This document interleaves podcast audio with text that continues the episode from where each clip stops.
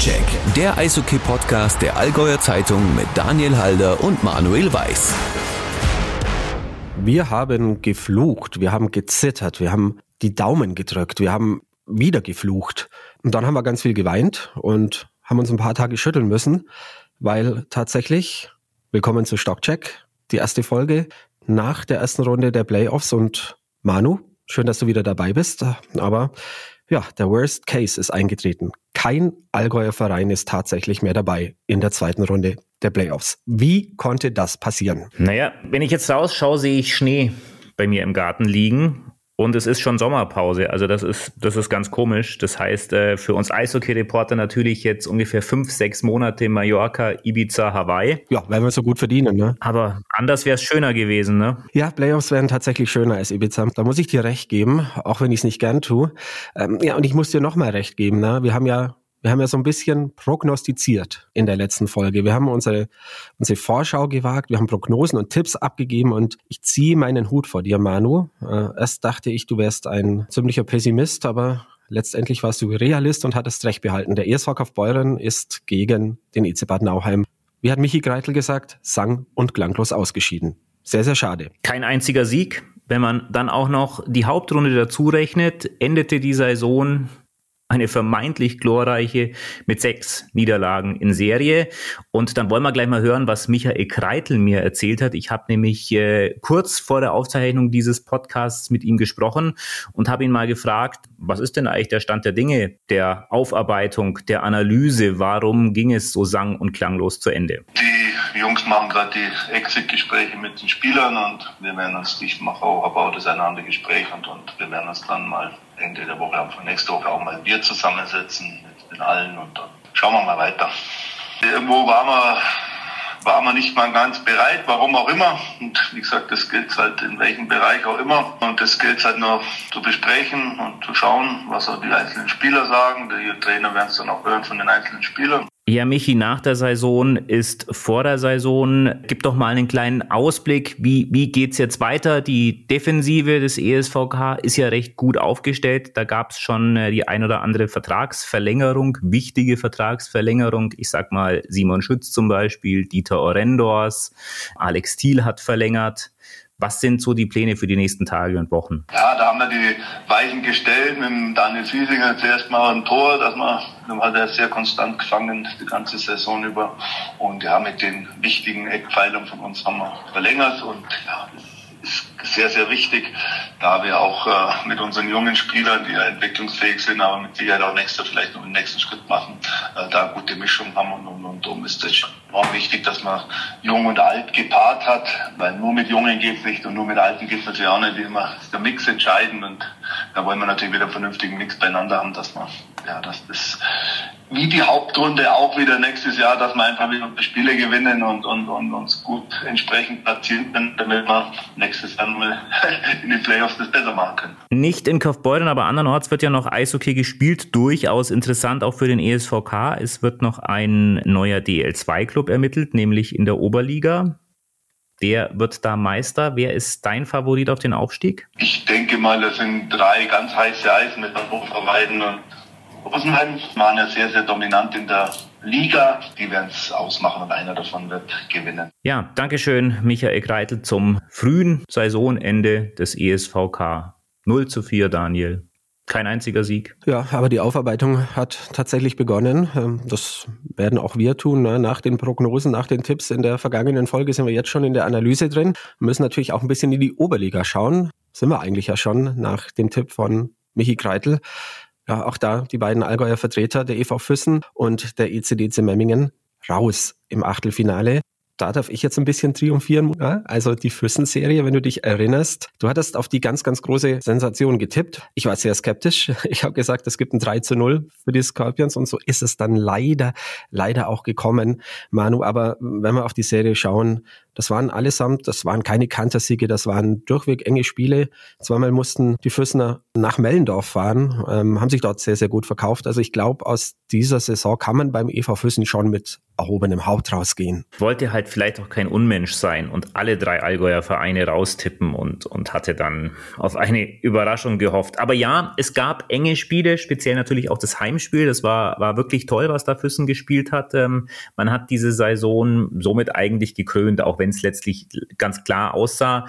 Aber das ist wahrscheinlich auch das Maximum, was man vom EV Füssen erwarten kann. Vielleicht übrigens auch für die nächsten ein, zwei Jahre. Ne? Sich in diese Playoffs reinwursteln, reinbeißen, reinkämpfen. Und ähm, ja, dann braucht man immer ein bisschen Glück. Ne? Wenn man natürlich gerade erst ja, als einer der letzten in die Playoffs reinrutscht, dann, dann stößt man immer auf einen sehr, sehr starken Gegner. Dass es jetzt diesmal die wirklich übermächtig erscheinenden Scorpions aus Hannover waren. Ja, da macht es den Weg dann quasi ins Viertelfinale oder vielleicht sogar mal Halbfinale umso schwerer.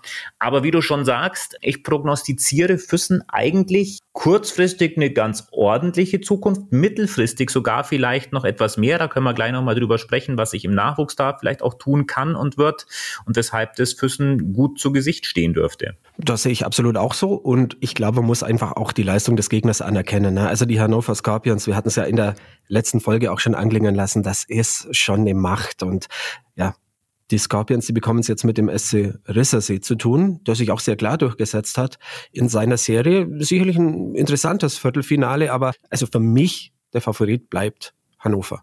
Wie ist es bei dir? Ja, ich denke, damit muss man dann schon rechnen. Also ich tippe jetzt auch mal auf Nummer sicher und nicht mehr auf die Sensation. Ich traue aber vielleicht Rissersee durchaus zu, vielleicht mit etwas Glück auch mal ein Spiel zu gewinnen. Also dass äh, vielleicht diese Serie dann doch etwas länger wird und noch etwas ausgeglichener ja, Hannover dürfte schon sehr weit kommen in dieser Saison. Das haben sie, glaube ich, jetzt auch nochmal gezeigt in den, in den Playoffs gegen Füssen, dass sie, dass sie dafür schon bereit sind. Ach komm, jetzt bin ich wieder im, im, im Prognose-Game im, im Tippmodus. Ja, wenn wir schon dabei sind, dann tippen wir doch das Viertelfinale in der Oberliga einfach mal durch, oder? Weil es gerade so viel Spaß macht und weil wir dann einfach in zwei Wochen wieder sehen können, ob wir richtig gelegen sind. Mhm. Manu, Blue Devils Weiden gegen die Hannover Indians lautet die nächste Serie. Sehr spannend, äh, weil das ist eine Revanche äh, für das vergangene Jahr. Da gab es die große Sensation, auch da war Weiden Vorrundenmeister in der Oberliga Süd, äh, war mit Aufstiegsfavorit. Dann war es eine sehr enge Serie gegen die Indians, die sich durchgesetzt haben, die Hannover Indians. Und dann gab es im Halbfinale eben dieses Indians-Duell Memmingen gegen die Hannover Indians. Ich glaube, Weiden wird dieses Jahr Revanche nehmen an den Hannover Indians. Sie sind in der ersten Runde jetzt nicht so dominant aufgetreten, hatten wirklich Probleme mit dem Höchstadter IC. Das ist eine unangenehme Mannschaft. Das ist eine Mannschaft, die dir Spiele wirklich richtig versauen kann. Und die Hannover Indians haben fünf Spiele gebraucht, sich auch nur hauchzart im letzten fünften Spiel durchgesetzt gegen Höchstadt. Ich glaube, so diese ganz große Playoff-Euphorie ist bei den Indians in Hannover dieses Jahr noch nicht da. Deswegen tippe ich diese Serie auf Weiden. Wohlgemerkt, wenn am Pferdeturm dann mal ein Sieg für die Indians gelingt und diese Euphorie wirklich wieder so richtig durch die Decke geht, dann kann es aber auch sehr unangenehm für Weiden werden. Wie siehst du das? Also ich tippe auch auf Weiden, nicht zuletzt auch, weil sie ja jetzt im Achtelfinale mit einem 7 zu 1 und einem 4 zu 1 ihre enorme Heimstärke unter Beweis gestellt haben. Auswärts haben sie sich ein bisschen schwerer getan, da gab es einen 5 zu 4 Sieg. Also ich sage ja, Weiden geht weiter und ich sage sogar relativ unspektakulär, leicht und einfach. So, jetzt bin ich gespannt. Und das, das sind jetzt zwei Serien, die, glaube ich, richtig schwierig zu tippen sind, Manu. Sportbund Rosenheim, Star Wars Rosenheim gegen die Tilburg Trappers. Jetzt fang du mal an. Ach, muss ich jetzt anfangen? Okay, ich habe es befürchtet. Na, ich habe in der letzten Folge die Star Wars ja als meinen Aufstiegsfavoriten bezeichnet. Ähm, dabei bleibe ich. Die haben sich ja auch sehr deutlich 3 zu 0 gegen ähm, Hamburg durchgesetzt in der ersten Runde. Ich glaube, da ist was entstanden in äh, Rosenheim. Ich glaube, die marschieren durch. Das, die Serie wird 3 zu 1 für die Star Wars enden. Auch Tilburg gegen Peiting durchaus mit einigen Problemen, haben da ein Spiel verloren in Peiting, mussten hart kämpfen in der Serie gegen den EC Peiting. Ich glaube, auch da ist äh, ja vielleicht nicht mehr ganz so der Run der letzten Jahre in den Niederlanden. Deswegen 3 zu 1 für die Star Boys, diese Serie. Ja, du siehst mich überlegen. Es raucht schon quasi. Der Schnee schmilzt, weil mein Gehirn so viel arbeitet. Ich sage, ah, es ist schwierig.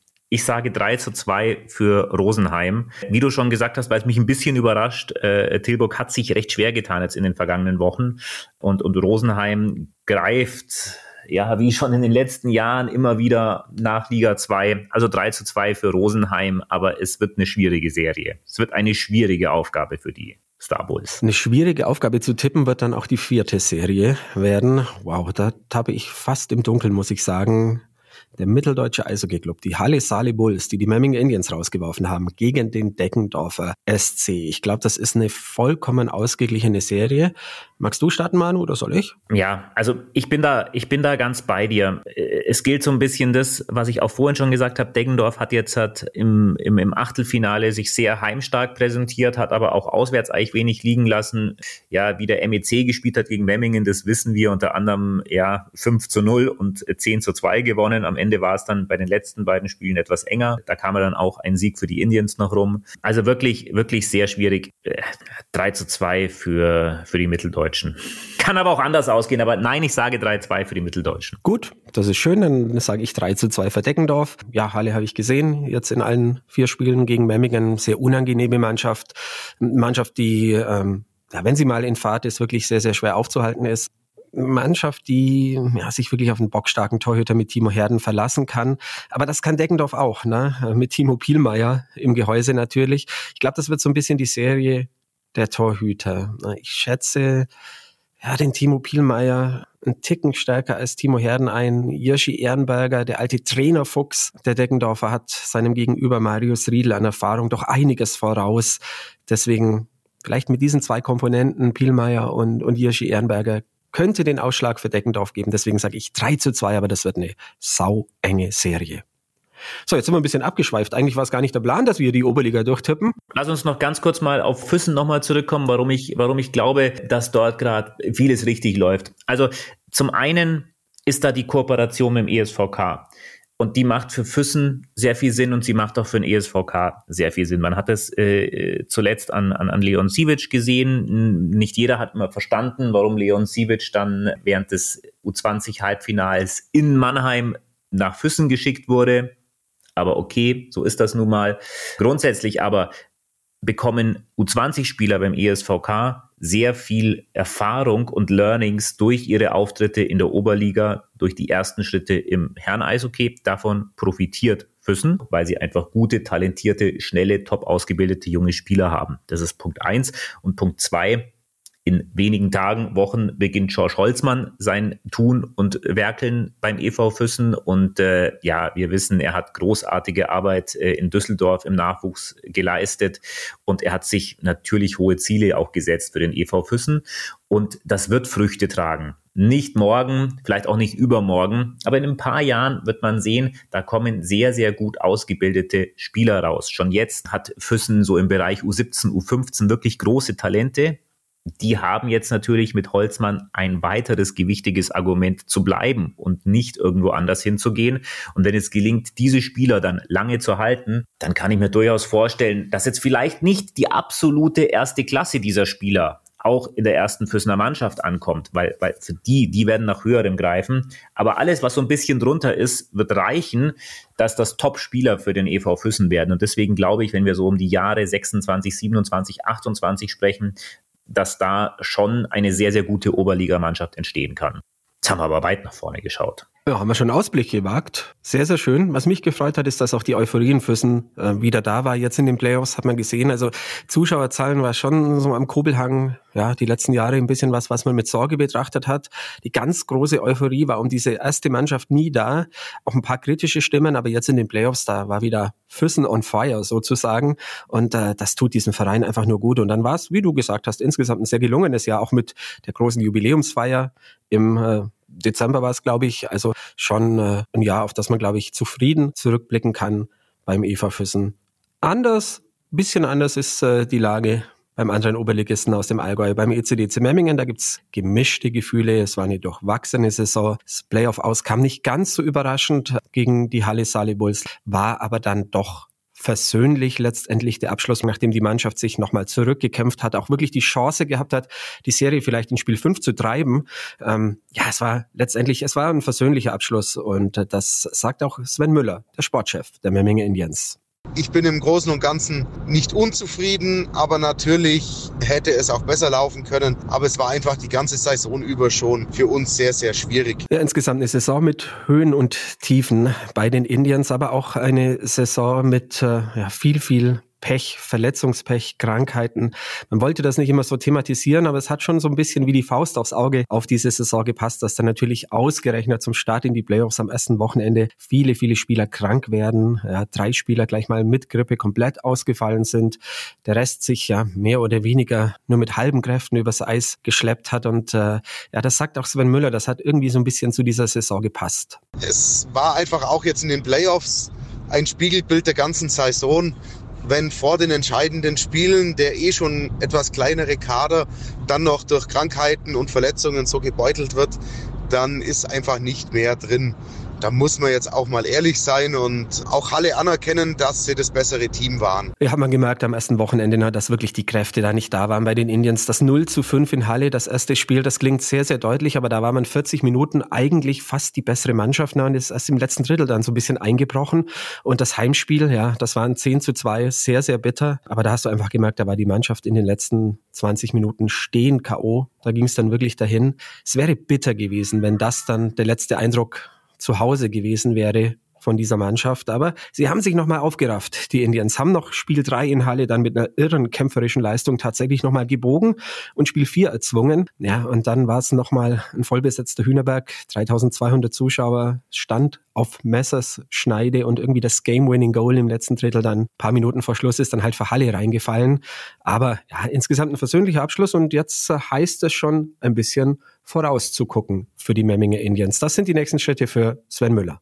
Die Mannschaftsplanung läuft. Bis auf drei Positionen ist aktuell alles besetzt. Das Ziel für nächstes Jahr ist ganz klar. Wir wollen wieder einen starken Kader, diesmal auch wieder einen etwas breiteren Kader und wollen dann natürlich auch wieder irgendwo im oberen Mittelfeld mitspielen. Ja, und die ersten Personalentscheidungen sind auch schon gefallen. Die ersten drei Abgänge in Memmingen stehen fest. Ja, nicht mehr dabei Maxim Grivorotsky, der hat kein Vertragsangebot erhalten. Dann wenig überraschend, Donat Peter wird den Verein verlassen. Für den ist es jetzt einfach Zeit, den nächsten Schritt in der DL 2 zu machen.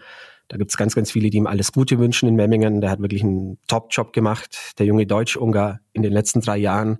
Ja, und ein bisschen überraschend und auch bitter. Manu, du wirst ihn auch kennen. Ja, Leon Kittel ähm, hängt seine Profi-Karriere an den Nagel quasi. Ja, das ist äh, kam, kam so ein bisschen, ja, jetzt für, für Memminger Insider nicht überraschend, aber ja, es ist schon bitter, ne? Leon Kittel, ein, immer noch ein junger deutscher Verteidiger, der in seinem Alter sicherlich schon zu den besten Oberliga-Verteidigern gehört hat, zu den besten jungen deutschen Oberliga-Verteidigern. Und die sind ja ziemlich rar auf dem Markt, wie wir alle wissen.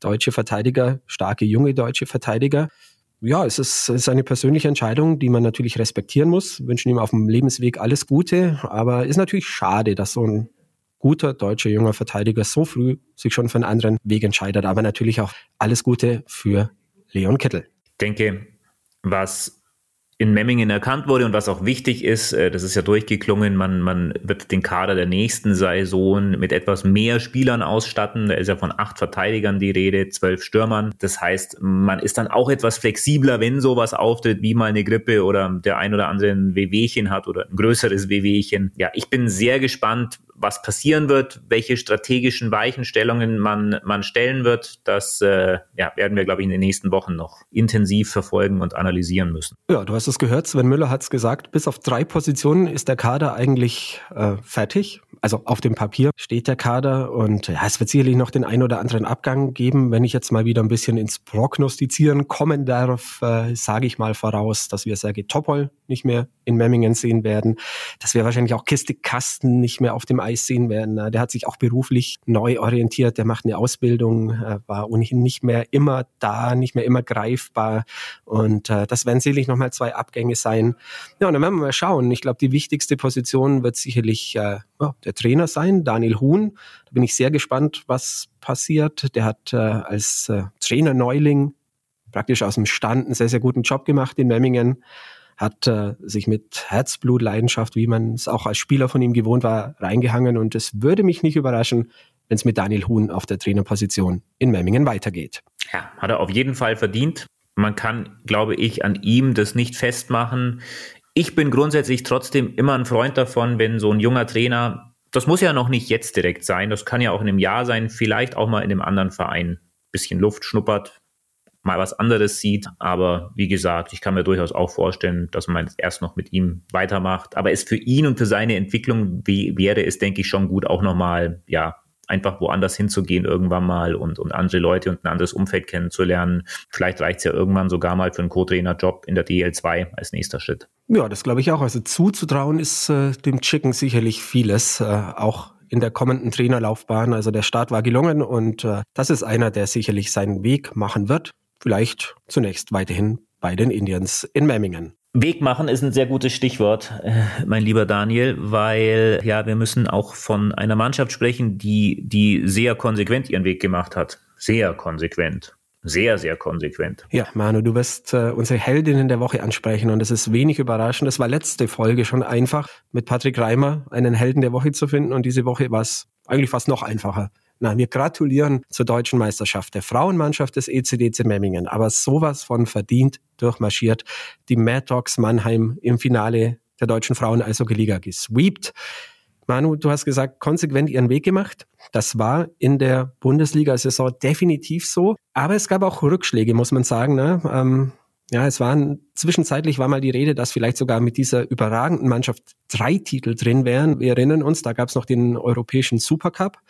Ja, dann gab's noch äh, das Pokalturnier und da ist man zweimal jäh gestoppt worden. Es ist dann letztendlich nur dieser eine, was heißt nur dieser eine Titel geworden für die Frauenmannschaft.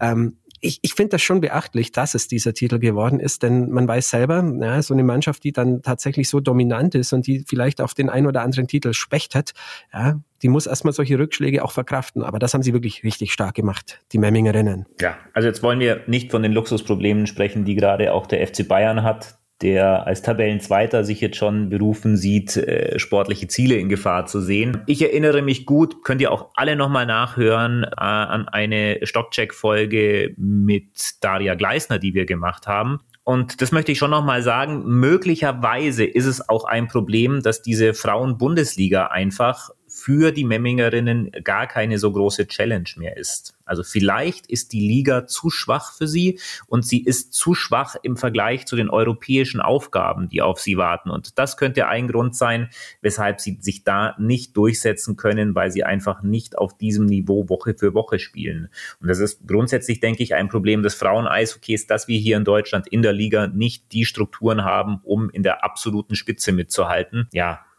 ändern und lösen würde man das nur können, wenn man da Geld rein investiert. Und ähm, ja, wir alle wissen, Geld gibt es im deutschen Eishockey nicht im Überschuss. Ja, aber das ist sicherlich nochmal eine Thematik, Manu, die sollten wir schon genauer beleuchten. Ähm, das werden wir auch tun in einer der nächsten Folgen. Wir wollen ja nicht nur über die Frauenmannschaft, die erfolgreiche Frauenmannschaft Indiens reden, sondern auch wieder mit ihnen natürlich. Und wir werden das noch gebührend feiern, diesen deutschen Meistertitel, diesen vierten deutschen Meistertitel für die Indianerinnen. Also könnt ihr euch gleich drauf einstellen, drauf freuen. Wir werden über Frauen-Eishockey reden, weiterhin hier. Wir werden nicht über Julian Nagelsmann reden, versprochen, aber ganz viel über Eishockey. Nachwuchsteams haben wir im Blick. Manu, wie schaut's aus beim Nachwuchs des ESVK, die U20? Ja, die U20 hat irgendwie jetzt noch eine schöne Zeit. Eis ist in Kaufbeuren noch bis Mitte April. Das heißt, man äh, ja, kann noch ein paar Spaßtrainings machen. Man ähm, kann vielleicht den einen oder anderen neuen Spieler mal zum Tryout einladen. Der große Vorteil ist, es wird keinen so ganz großen Umbruch geben. Also auf der Torhüterposition schon, da ist Dieter Geidel weg, wird gerüchtet als neuer Torwart in Lindau, wo er jetzt schon leihweise gespielt hat. Timothy Pankur äh, rutscht altersmäßig aus der Mannschaft raus. Das heißt, auf der Torwartposition muss sich die U20 neu orientieren. Ansonsten sind es vier, fünf Spieler, die, die zu alt werden. Das ist jetzt nicht der große Umbruch. Das ist eigentlich sogar erstaunlich erstaunlich wenig. Kaufbeuren hat dieses Jahr mit einer sehr jungen U20-Mannschaft gespielt. Das wird sich im nächsten Jahr auszahlen. Die Liga ist aber nie ein Selbstläufer. Das ist auch klar. Das zu prognostizieren ist auch sehr, sehr schwierig. Aber grundsätzlich würde ich sagen, ja, der Weg, den Andy Becher begonnen hat, äh, wird weitergegangen. Und ich kann mir durchaus vorstellen, dass sie auch in den nächsten Jahren in den Playoffs eine gute Rolle mitspielen werden. Sind wir drauf gespannt. Und äh, haben wir, glaube ich, alles wieder rund bekommen, alle Mannschaften analysiert. Jetzt werden wir noch ein paar Krokodilstränen trocknen müssen nach diesem abrupten Playoff aus unserer Allgäuer Vereine. Nein, tatsächlich, ja, man hat schon so ein bisschen vergnust, ja. Also es geht ja weiter. Wir werden weiter Eishockey gucken. Die schönste Zeit des Jahres. Sie läuft ja auch ohne Allgäuer Clubs weiter. Dann hören wir uns in zwei Wochen wieder, donnerstags. Ich unterbreche dann meinen Urlaub in wo auch immer. Und ja, habt eine gute Zeit, drückt die Daumen, auch den Allgäuer Vertretern in äh, der DEL, da sind ja auch noch ein paar Jungs von uns dabei. Und äh, ja, genießt ansonsten vielleicht auch mal die eishockeyfreie Zeit. Das ist doch auch schön. Sonnencreme nicht vergessen, Manu, für den Urlaub. In diesem Sinne, bis in zwei Wochen. Danke fürs Zuhören. Stockcheck, der Eishockey-Podcast der Allgäuer Zeitung mit Daniel Halder und Manuel Weiß.